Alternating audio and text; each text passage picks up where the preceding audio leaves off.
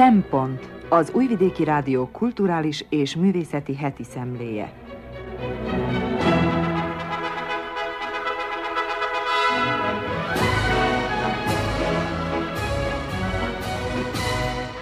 Jó napot kívánok! Köszöntöm az Újvidéki Rádió hallgatóit. A mikrofonnál Krnács Erika, a Szempont mai szerkesztője.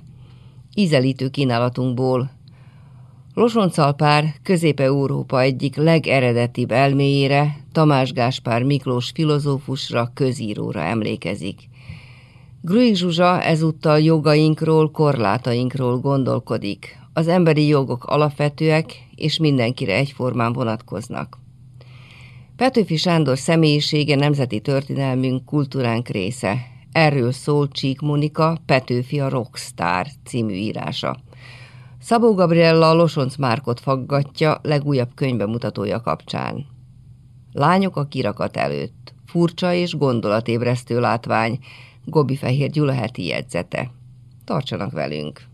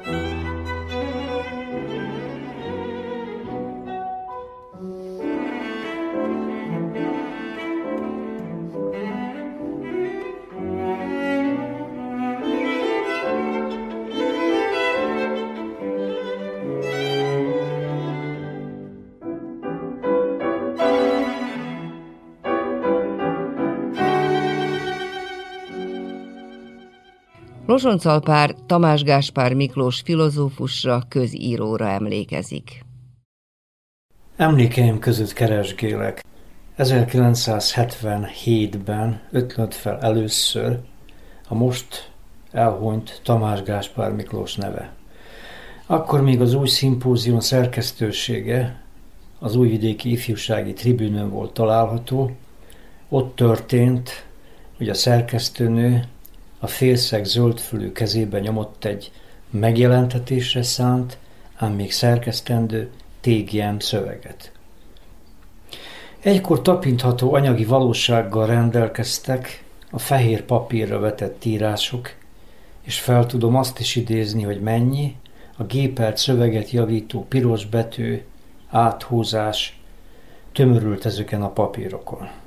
Olyan volt az írás, mint egy túl zsúfolt térdarabka, a szerző a legépelés után sok mindent újra gondolhatott.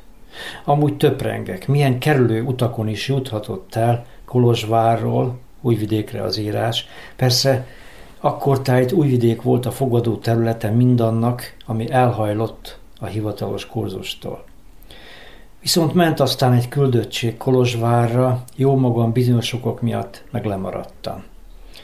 Voltak éppen 1983-ban találkoztunk először, az új szimpózium bukása után és a mozgóvilág bukása előtt, a Margit szigeten üldögélve. Akkor már Budapesten élt, kivándorlása közvetlen oka az volt, hogy nem akart a regnáló román kondukátornak dicsimnuszt zengeni. Persze ez a felület a távozásokai mélyebbek voltak. Maga meg miért pazarolja el az Isten által adományozott tehetségét? Hiszen könnyűszerrel lehetne megbecsült professzor a világ valamelyik hírneves egyetemén. Élete különféle állomásain tették fel neki ezt a kérdést. Kezdődött ez akkor, amikor immáron Magyarországon élve bekapcsolódott a reálszocialista uralommal szemben szervezkedő disszidens ellenzék munkájába amit sokan utólag szívesen elismernek, mint szükségszerű és erkölcsileg igazolt magatartást, elvégre az elfajzott kommunista rendszer ellen harcolt. Csak hogy TGM vagy Gazi, ahogy éppen tetszik, tényleg komolyan gondolta a világ elleni fellépést, és akkor is folytatta a disszidenciából fakadó ténykedést, amikor a kapitalizmus, polgári korszak, megint csak ahogy tetszik, érvénye jutott körülötte. Azt megengedte magának, hogy a kései korban a közép-európai egyetemen tanárkodott, elvégre az egyetem ott volt a szomszédságában, a Nádor utcában. És persze, hogy mindenkor fennállt a sziporkázó tehetség, az elképesztő nyelvi tudás, méghozzá dacára annak, hogy 36 éves koráig ki sem moccant hazájából. Ám nem esett nehezére németül tartani előadást Marx szülővárosában Trierben, Párizsban franciául ámulatba ejteni a közönséget, vagy Angliában, ahova a legtöbb családi szál fűzte, kifinomult angolsággal beszélni. Filológiai stúdiumai okán könnyűszerrel betűzgette a latin és görög szövegeket, és ha a posztszocialista korban visszahívták a román televízióba vitatkozni, akkor éppen románul beszélt.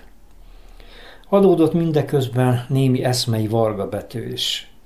A múlt század 80-as éveiben a baloldali misztika terepén mozgott, aki teheti, keresse meg például egy virtuóz írását Sinko Ervirről, vagy egy másikat, amely Pilinszki Jánost konzultálja, mindkettő ott található a híd egykori számaiban. Aztán a liberalizmus terepei mozgott, de inkább az angol, osztrák konzervativizmus felé tájolódott el. Noha sohasem úszott az árral, példának okáért, miközben mindenki az isteni szikrákat hordozó civil társadalomról regélt, ő kifogásokat emelt. Pillanatnyi vágyak, permisszivitás forrásvidéke, az igazságot a toleranciába átfordító képződmény. Oxfordban minden esetre úgy értekeztek róla, mint Közép-Kelet-Európa legeredetibb elméjéről. Több mint életrajzi adalék, hogy jeles konzervatív szerzők, mint később az Orbán rendszer védőszentjének minősített Roger Scruton volt egyik gyerekének keresztapja, később persze az utak drasztikusan elváltak. És ha már a gyerekeknél tartok, akkor futólagosan megelmítem, hogy szertartásaihoz tartozott, hogy világ bolyongásainak színhelyéről képeslapokat küldözgessen a Budapesten és Londonban élő gyerekeinek. Vért izzadtam, amikor vendégül láttam Temerénben, és a digitális korszakban postai képeslapokat kellett találnom, miközben ő nem tágított. De vissza az eszmék dinamikájához. Ugyanis amennyiben tisztességesen elolvassuk írásait, kitetszik, hogy ott bujkáltak a motivumok, amelyek egykoron áttörték a konzervativizmus burkát. Olvassuk csak el az ötvösről írt nagyszobású eszmefuttatást, amelyben ott csillog az, amit ő szociális részvétnek hívott. Aztán bekövetkezik fokozatosan a fordulat, TGM a baloldali radikalizmus nemzetközi hírű gondolkodójává válik. Marx kapitalizmus osztályok ezzel foglalkozott. Ahelyett, hogy locsogunk a reálszocializmusról, amelynek a tétjét nem is ismertük meg, újra kell gondolni mindent. Ezt mondta. Hogy félreértés ne essék, nehéz elképzelni mélyebb bírálatot a reálszocializmus kapcsán a Gazsióhoz képest, ő azonban azt fontolgatta, hogy a szokványos ideologizált kritika fabatkát sem ért, sőt, félrevezet. És nem szóvirág az iménti kijelentés, amely a nemzetközi hírnévre utalt. Megpróbáltam végig kísérni a halál utáni nemzetközi recepciót, ám lehetetlen volt ezt kísérni. És uram, bocsá, forradalom meg ilyenek, a konformizmushoz, polgári nyugalomhoz, tőkés hajszához szokott legtöbb olvasónak, avagy befogadónak a hajaszála égnek áll ettől. Persze, hogy kritikai reflexivitása, amely nem hagyta, hogy a forradalom kivesszen a szótárból, a kései kapitalizmusban, értetlen közegben fejezi ki magát, ezt ő nagyon jól tudta. Ténylegesen még az is dühítette, ha álszent módon úgy hajbokoltak neki, hogy elismerték hömpölygő tudását, de közben semmibe vették, vagy éppen lefitymálták mondani valóját. Gazsika olyan okos, olyan, mint egy élő könyvtár, mindenfélét tud, de hülyeségeket beszél, tetszeleg, ezt mondták róla. És egyáltalán maga miért gyűlöli a kapitalizmust? Miért ostorozza azt a rendszert, amely lehetővé tette a maga számára, hogy nyugodtan lélegezzen, hogy a titkos szolgálat éber figyelme nélkül küldözgesse irományait külföldre, hogy tüntessen, ha akar. Nem hálátlan-e maga, miközben ütlegeli azt a világot, amely szabadságot adott? Ilyen kérdésekkel ostromolták Gazsit. Persze, hogy gyűlöli a kapitalizmust, ennél tévesebb kérdést fel sem lehetne tenni TGM kapcsán. Az életmű arra is irányul, hogy megmagyarázza, úgy vagyunk kondicionálva, hogy így gondolkodjunk. Míg a konzervatív korában, ám a radikális baloldal felé mozogva írt arról, hogy már csak úgy tudunk szólni a világról, hogy ez nem tetszik nekünk.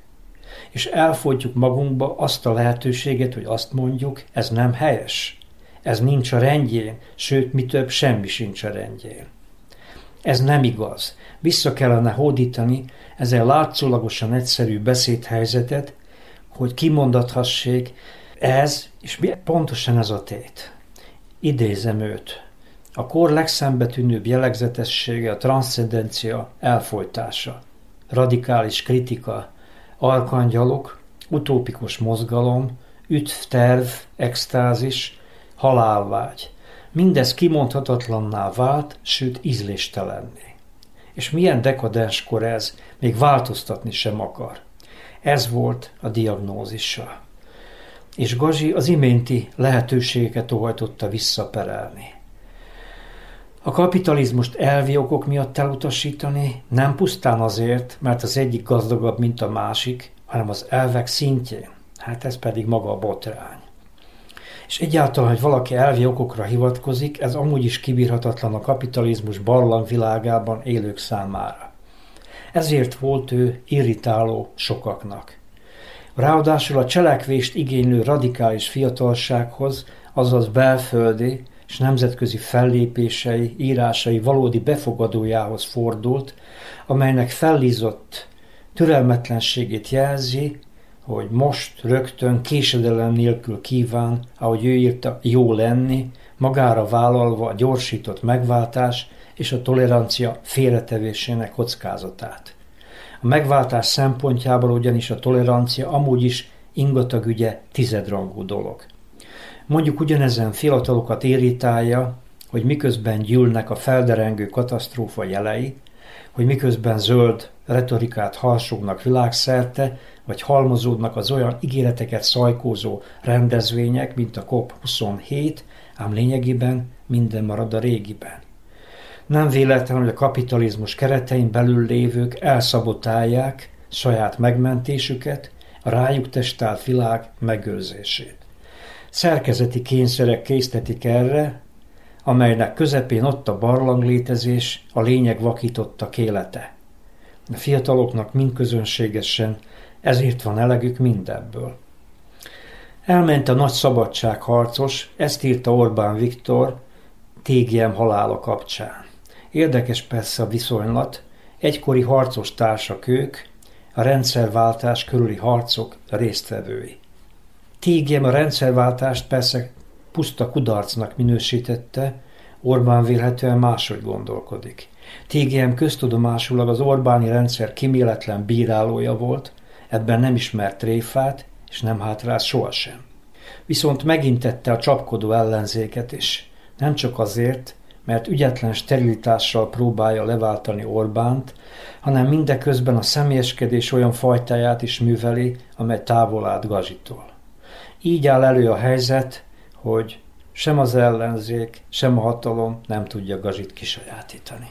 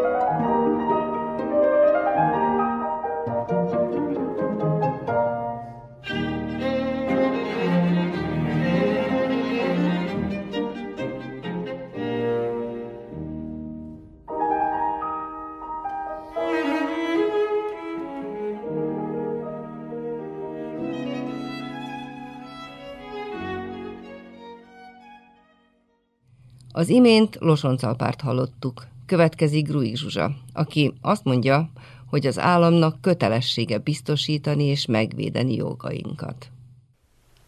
Másoknak is vannak jogaik. Az emberi jogaink sok mindenre följogosítanak minket. Kifejezhetjük a véleményünket, választhatunk magunknak vallást, jogunk van többek között a tárgyaláshoz, a diszkriminációmentességhez és az egészséges élethez. Azért fontos tisztában lenni a jogainkkal, mert csak így tudunk föllépni a minket megillető tisztességes bánásmód érdekében.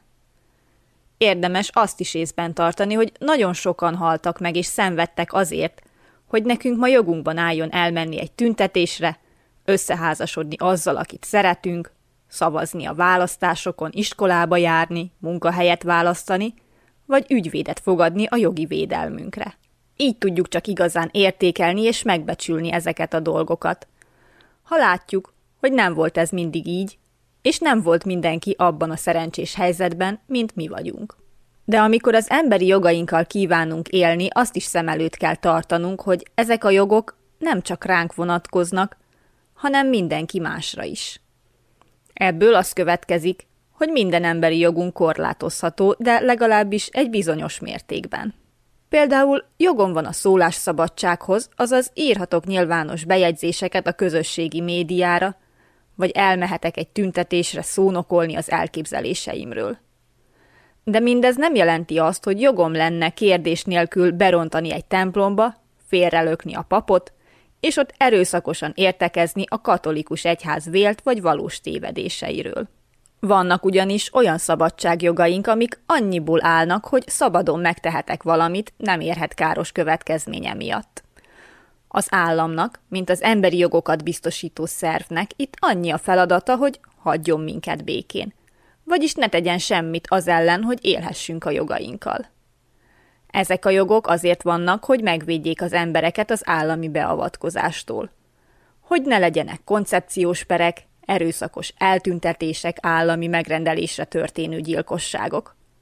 Például bárki alapíthat szakszervezetet, szervezhet kormányellenes tüntetést, vagy országvilággal megoszthatja a radikális antikapitalista, vegán vagy jószerével bármilyen nézeteit.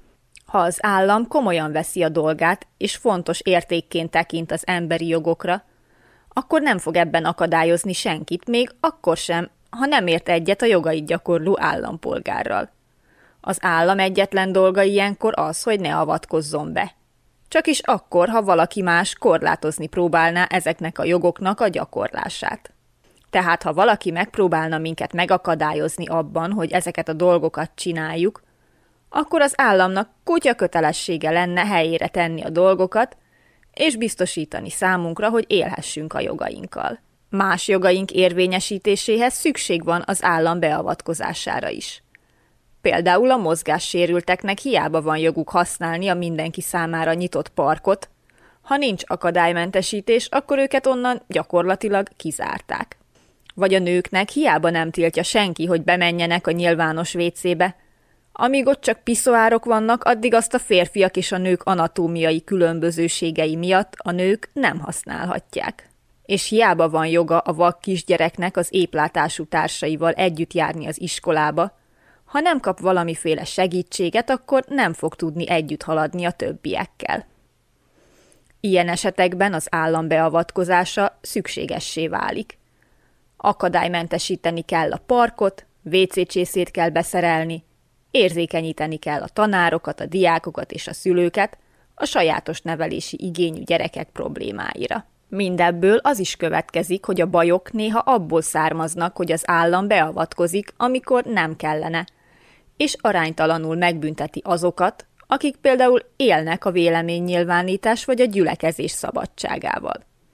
Máskor az a baj, hogy az állam nem avatkozik be ott, ahol kellene. Például nem fordít kellő figyelmet az akadálymentesítésre. Ezen kívül van olyan is, hogy maguk az állampolgárok hozzák létre a problémát azzal, hogy félreértelmezik az emberi jogokat, és úgy érzik, a saját jogaik előrébb valók másokénál. Például sokan gondolják, hogy nekik joguk van a gyerekükhöz, és ahhoz is, hogy úgy neveljék, ahogy azt jónak látják. kikérik maguknak, ha ebbe bele akar szólni valaki.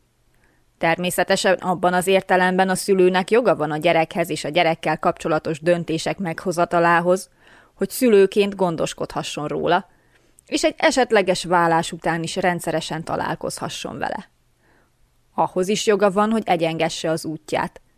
Külön órára járassa, nyaralni vigye, horgászni járjon vele. Ahhoz viszont nincs joga, hogy elzárja őt a külvilágtól, ne járassa iskolába, megverje vagy más módon ártson neki. Az a szülő például, aki fényevéssel akarja táplálni a gyerekét, veszélyes a gyerekre nézve. Ezért ilyenkor nem csak szabad, de bele is kell szólni a nevelésbe. Mert a gyereknek is vannak jogai, még a szülővel szemben is. Tehát az emberi jogok alapvetőek, és mindenkire egyformán vonatkoznak, de nem korlátlanok. A legfontosabb korlátjuk pedig mások hasonló mértékű jogai, mégpedig éppen azért, mert mindenkire egyformán vonatkoznak, ránk és másokra is.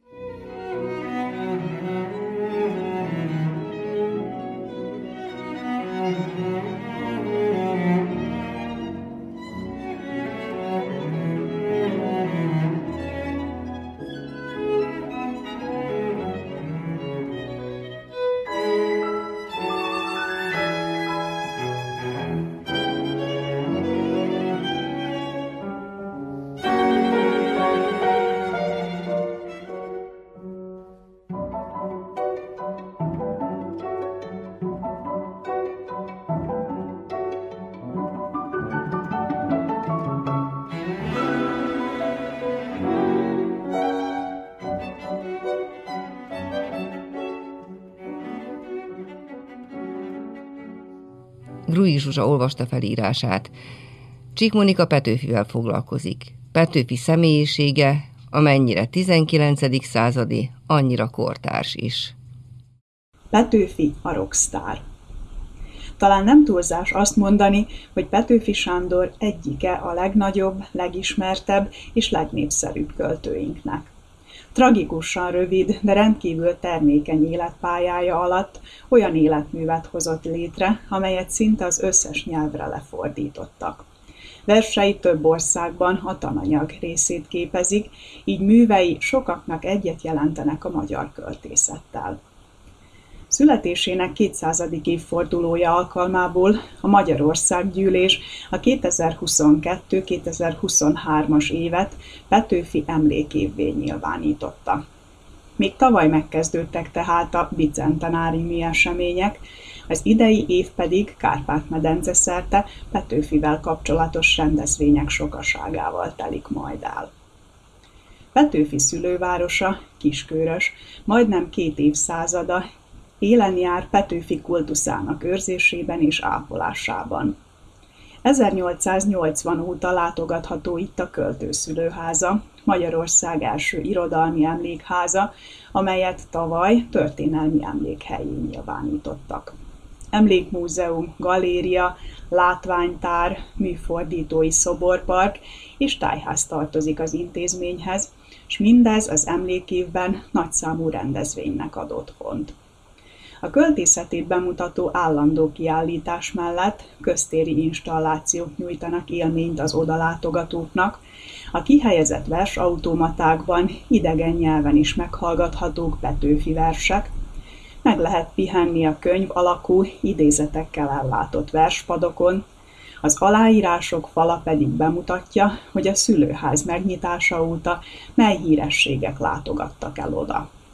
Az időszaki tárlat otthont ad egy olyan képzőművészeti gyűjteménynek, amely fél ezernél is több Petőfi tematikájú kortás alkotást foglal magában, a János Vitéz Látogatóközpont pedig virtuális kaland formájában ismerteti meg a gyerekekkel a költő egyik legjelentősebb művét.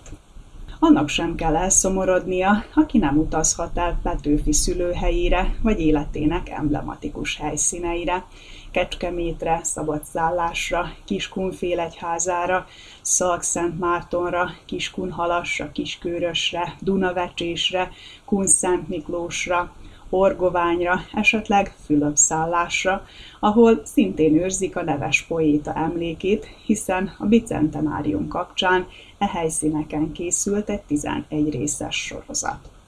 A kisfilmekből megtudható, hogyan ápolják a települések a Petőfi kultuszt, érdekes helyi anekdotákat is megismerhetünk belőlük, a kecskeméti részben pedig egy eltűnt szobor után nyomozhatunk.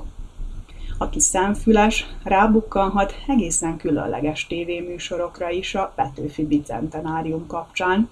A közelmúltban vetítettek például egy bejátszást a Kiskunfélegyházi Petőfi emlékházból, ahol korabeli rajzok, dokumentumok, családi iratok mellett a költő jellemző öltözékeit is kiállították.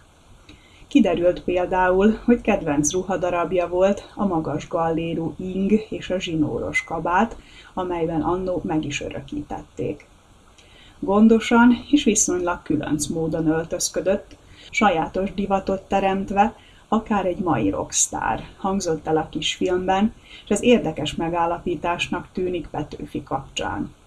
Izgalmas eljátszani a gondolattal, hogy a forradalmár, a lánglelkű költő hogyan tűnne fel mai társadalmunkban. Megjelenhetne vajon bőrcsekiben, rock színpadokon énekelve? Vagy netán menő influencerként az internetnek köszönhetően? Szokatlan gondolat, de nem elképzelhetetlen, hiszen Petőfi olyan életművet és eszmerendszert alkotott, ami a mai napig sem veszített aktualitásából. Személyisége amennyire 19. századi, annyira kortárs is. Művei egyaránt szólnak a múlt és a ma emberéhez. Verseit ma is sokan ismerik, szavalják, művei felbukkannak a színházi színpadokon, társművészetek képviselőit ihletik meg. Alakja még a gasztronómia terén is meghatározó, hiszen gasztroblogokon új reneszánszát élik kedvenc ételei. Például a püspökkenyér és a rostélyos burgonyalángossal, valamint megszületett a Pilvax kávélikőr, ami Petőfi kedvenc italának korabeli receptúrán alapuló újragondolása. Petőfi Sándor 200 év távlatából is része történelmünknek, kultúránknak, a bicentenáriumi programok kapcsán pedig részesévé válik mindennapjainknak. Emlékezzünk hát rá, foglalkozzunk vele, engedjük magunkhoz közel. Az otthonülőknek jó választás lehet egy Petőfi kötet, a kimozdulóknak pedig néhány tematikus rendezvény. A lehetőségeknek se szeri, se száma.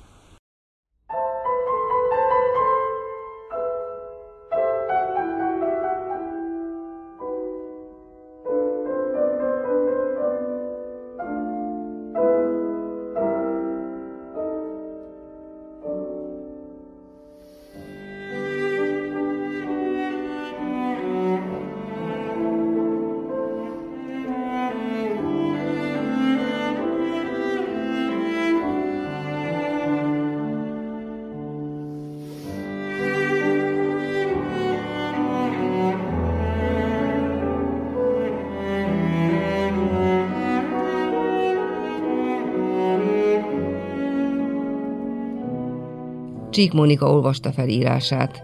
Losonc Márk legújabb könyvbemutatójára készül. Szabó Gabriella faggatja. Losonc Márk egy újabb könyvbemutatóra készül. Miről szól most ez a kiadvány? Ez az új könyv az elmúlt nyolc évben magyar nyelven született írásaim egy részét tartalmazza, 650 oldalon. Mondhatom azt is elvontan, hogy olyasmi van benne, hogy tudatfilozófia, kortárs társadalom elmélet, komplex rendszerelmet és ilyesmi, de szerintem érdekesebbé teszem a hallgatóságnak a kötetet, hogyha azt mondom, hogy van például olyan eszé, amely arról szól, hogy hogyan létesülnek szerelmi viszonyok, arról, hogy hogyan lehet a közösségeinket jobbá tenni, arról, hogy hogy lehet leírni olyan bonyolult szisztémákat, mint a városi forgalom vagy az immunrendszer, tehát az ilyen komplex rendszereket hogyan kell leírni. Van egy fejezet, amely teljes mértékben a múlandóságról szól, arról, hogy a pillanatok, a tárgyak, az életünk elmúlik, és hogy mit jelent a múlandóság, és külön kiemelném az utolsó fejezetet, amelynek témája tulajdonképpen az, hogy hol élünk, Vajdaság, Szerbia, Jugoszlávia.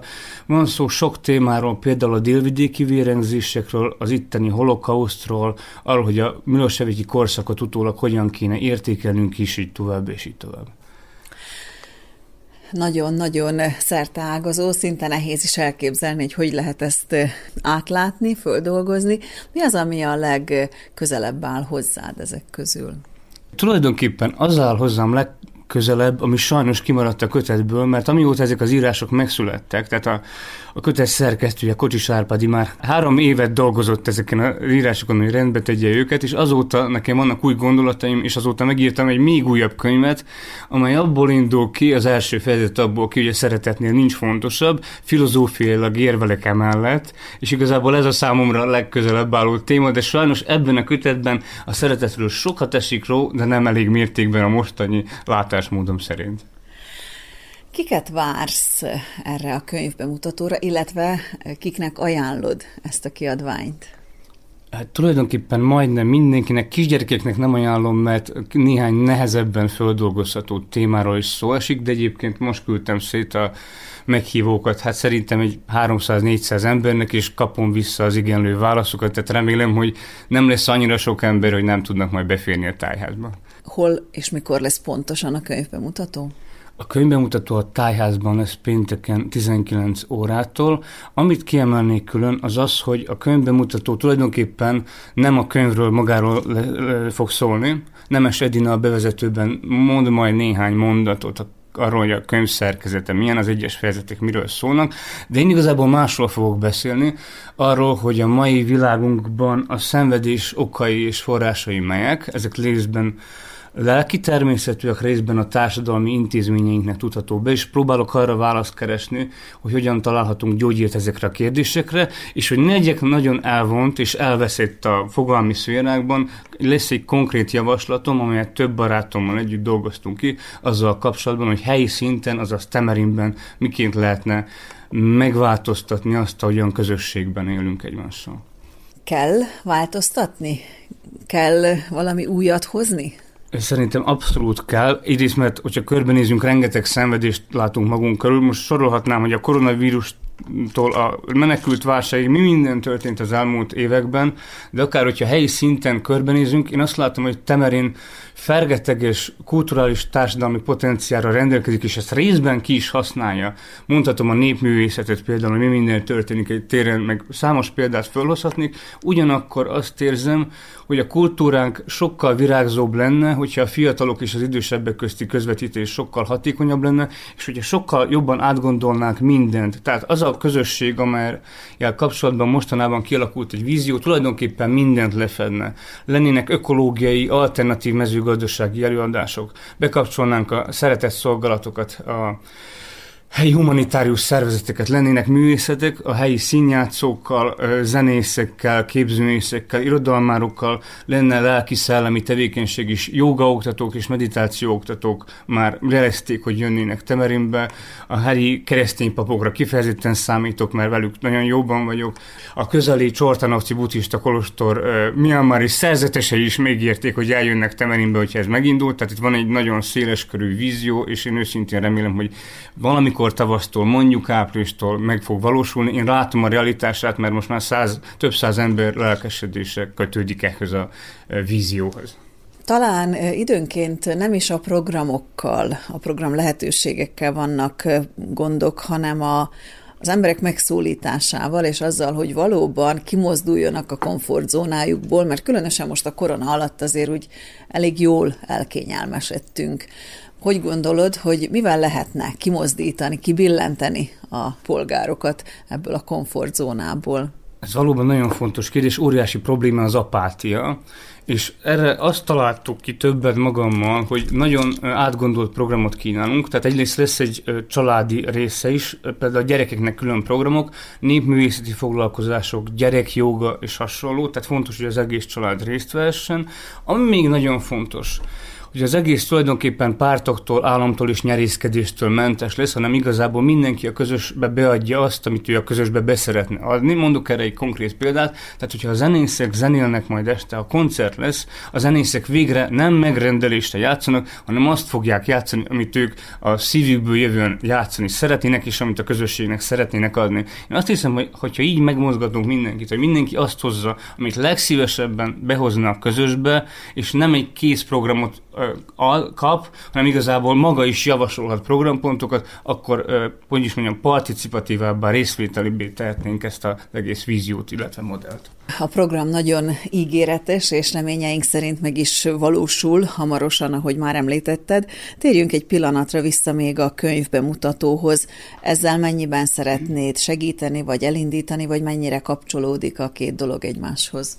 Nagyon kapcsolódik, bár erről nem sokan tudnak. Van egy szűk maga, amelyel én együttműködöm, és amely tud arról, hogy, hogy mi mit tervezünk itt Temerinben csinálni, de igazából Ádám István a tájház gondok, gondoka, és a takt most fog értesülni erről a javaslatról, és remélem, hogy olyan lehengerlőnek találják majd, hogy nem tudnak nemet mondani rá. Ebben bízom őszintén szólva.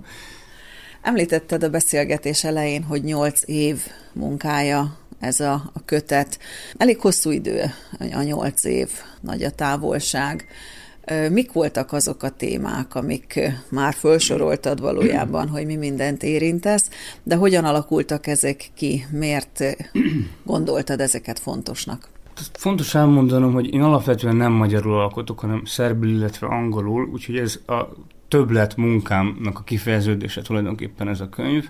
Van egy munkahelyem, úgy hívják, hogy Filozófiai és Társadalom Elméleti Intézet, ez a Belgrádi Egyetemhez tartozik, és ott nagyon sokat kapcsolatban vagyok a kollégáimmal, tehát a velük való dialógusban kerül sor arra, hogy én bizonyos témákat megtaláltam, Voltam egy darabig külföldön, Párizsban fél évig, illetve Münchenben két évig, és ott is, ott kutatva újabb és újabb témákat fedeztem föl, meg általában kommunikálva a barátaimmal, ismerőseimmel, így fogalmazódtak meg azok az ötletek, hogy pontosan melyik témákról kellene írni. Persze ez sokszor a saját életemből is adódik, tehát én például egy kifejezetten asszociatív elme vagyok, aki mint egy kismajom fáról fára ugrál, és ezért elkezdtem foglalkozni például a figyelem problémájával, hogy hogy lehet a figyelmet fókuszáltá tenni, és mondjuk meditatív és egyéb módszerekkel lenyugtatni, és tényleg valamilyen tárgyakra ráirányítani. Ez most egy példa volt. Ezek szerint más nyelveken nem ugyanazt írod, amit magyarul, ha jól vettem ki a szavaidból. Hát ez egy nagy kihívás számomra, mert nyilván nem akarom elfecsérelni az energiáimat, ezért néha magamat fordítom angolról szerbre, vagy szerbről, ráadásul még, még további nyelvekben is benne vagyok egy picit a franciában. A franciában leginkább négy-öt íráson megjelent, és igen, nagy a veszély annak, hogy elveszek a, a labirintusban, és erre azt találtam ki módszerként, hogy nagyon említettem a fókuszt az előbb, hogy nagyon fókuszáltan összpontosítok bizonyos témákra, és nem minden hülyeségről írok, ami eszembe jut, hanem arról, amit a leges legfontosabbnak tartom. Így talán az, az energiáim tékozlásra nem fog megtörténni.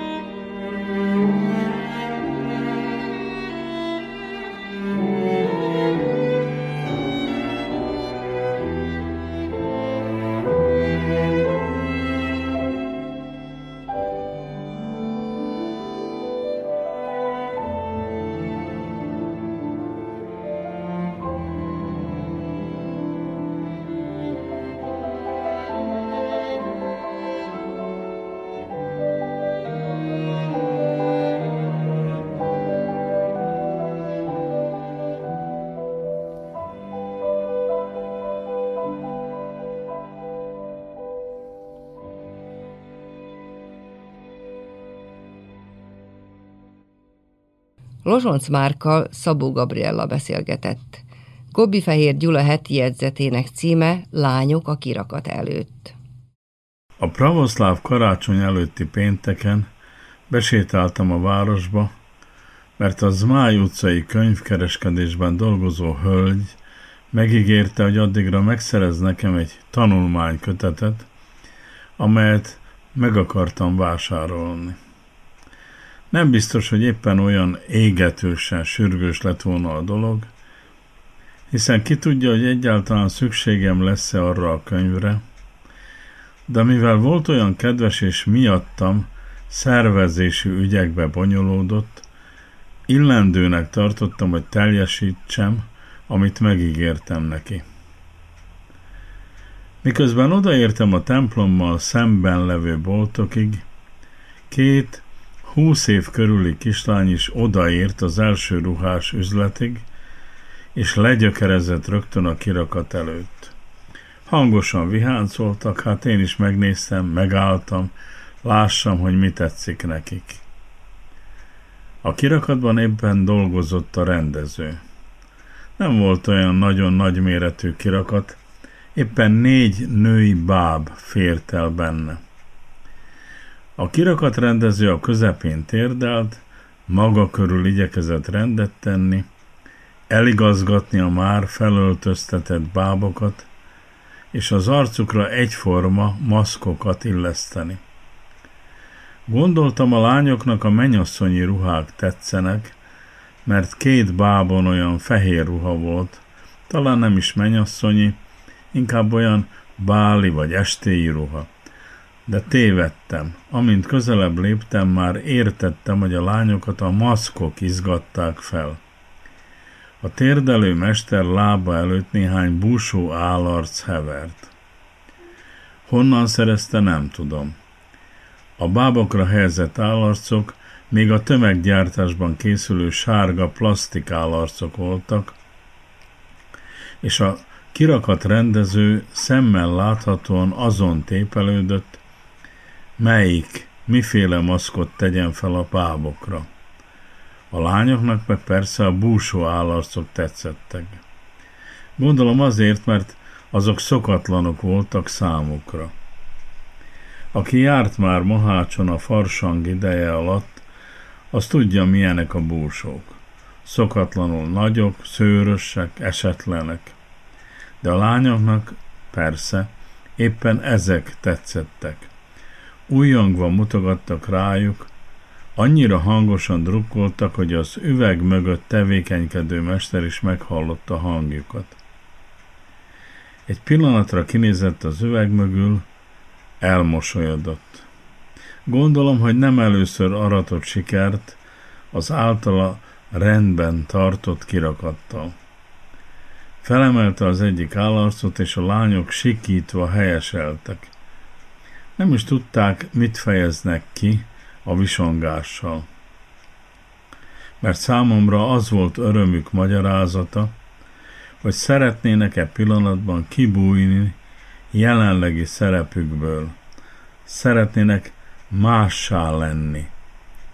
És ha valamelyikük megkapná a csipkés báli ruhát, amit a kirakatrendező éppen gondosan igazgat, abban a pillanatban Carmenné változna és akkor felhangzott a zene.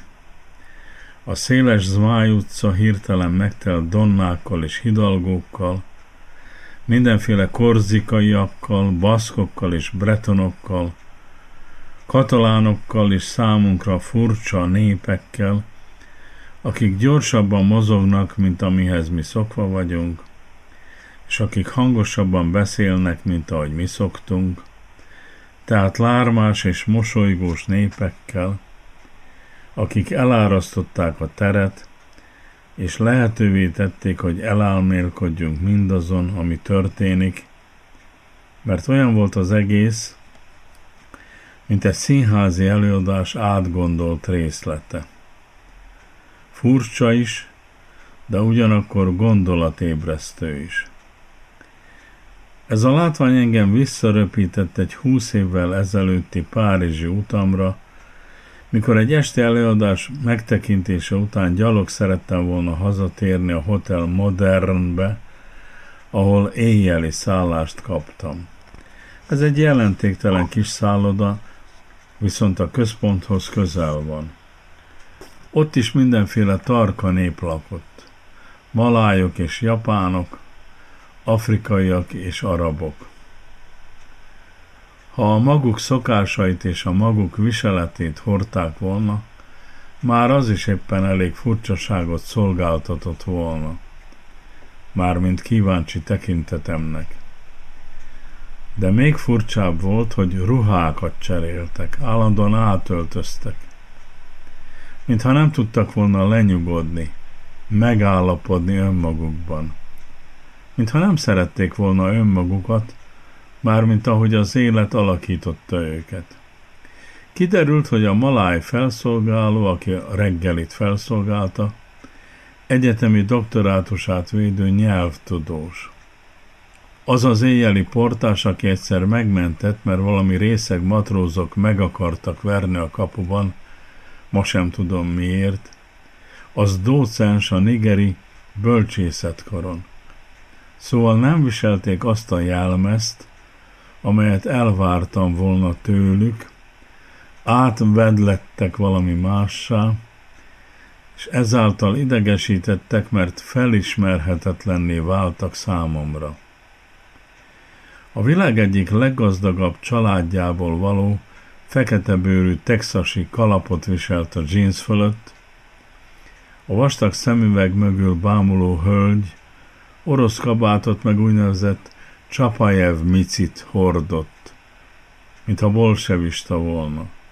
És volt köztük egy Hari Krisnás úr, aki egész nap narancsszínű palástot hordott, sohasem tudtam meg róla, hogy tulajdonképpen ki is valójában.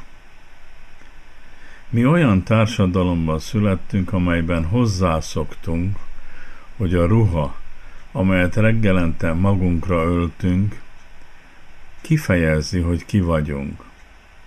Megmutatja, melyik társadalmi réteghez tartozunk. Néha persze nem pontosan mutatja, néha inkább csak azt jelzi, hogy mi szeretnénk lenni. Ahogy a színházi jellemezés hasonló célokra készül. A múltkor bementem a az újvidéki színházba, és részletesen megtekintettem, hogy néz ki Mészáros Árpádnak, vezető színészünknek, a harmadik Richardhoz készült jelmeze. Hát mondhatom azt viselni, hordani, abban ugrálni, mozogni, már önmagában fizikai teljesítmény. Hát még közben az úgynevezett mondani valót közölni a közönséggel, vagyis érzelmeket közvetíteni, mozgásunkkal kifejezni a belül háborgó lélek gyötrődéseit, vagy a gondolat röptét, vagy a szív fájdalmait. Nem könnyű dolog. Mondom, az Máj utcában egyszer csak spanyol zene szólt, tarka tömeg kezdett mozogni az utcára költözött vendéglői asztalok között. A régi spanyol armáda egyenruháiba öltözött katonákat ugyan nem láttam, de így is elég érdekesnek bizonyult reggeli sétám a központban. Néha a napi tevékenységem olyan üzeneteket küld, amelyeken érdemes elgondolkodni. Talán elég idős vagyok ahhoz, hogy megértsem, mit üzen számomra a sors. De néha olyan jelzés érkezik, amelyet nem tudok megfejteni. Mert nem elég, hogy a fontos hírek a fülünkbe jussanak, az is fontos, hogy meg is értsük őket. Mert ha az ember nem érti pontosan, mit súg neki a teste, mit jeleznek érzelmei, akkor ugyan szólhat a harsona, egész zenekar zenket a fülébe, süketen ül a székben, és értetlenül bámul a világba. Arról nem is szólva most, hogy milyen jelmezt visel napközben. Nem kell és nem is lehet alábecsülni a külsőségeket, mert azok tükrözik a bensőt. Talán igazam van.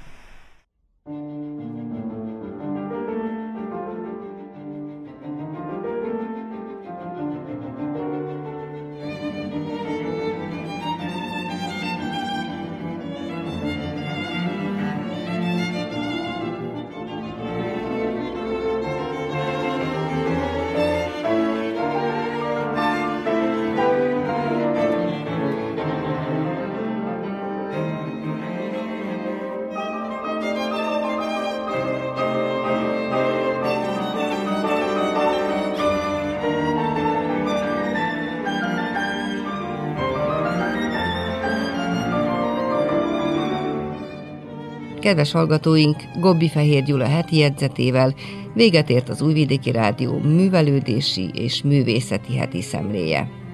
A munkatársak Losoncalpár, Gruig Zsuzsa, Csík Monika, Szabó Gabriella és Gobbi Fehér Gyula, valamint Marica Jung műszaki munkatárs nevében köszöni megtisztelő figyelmüket a szerkesztő Körnács Erika. A műsor természetesen az interneten is meghallgathatják a www.rtv.rs.hu hollapon. A viszonthallásra!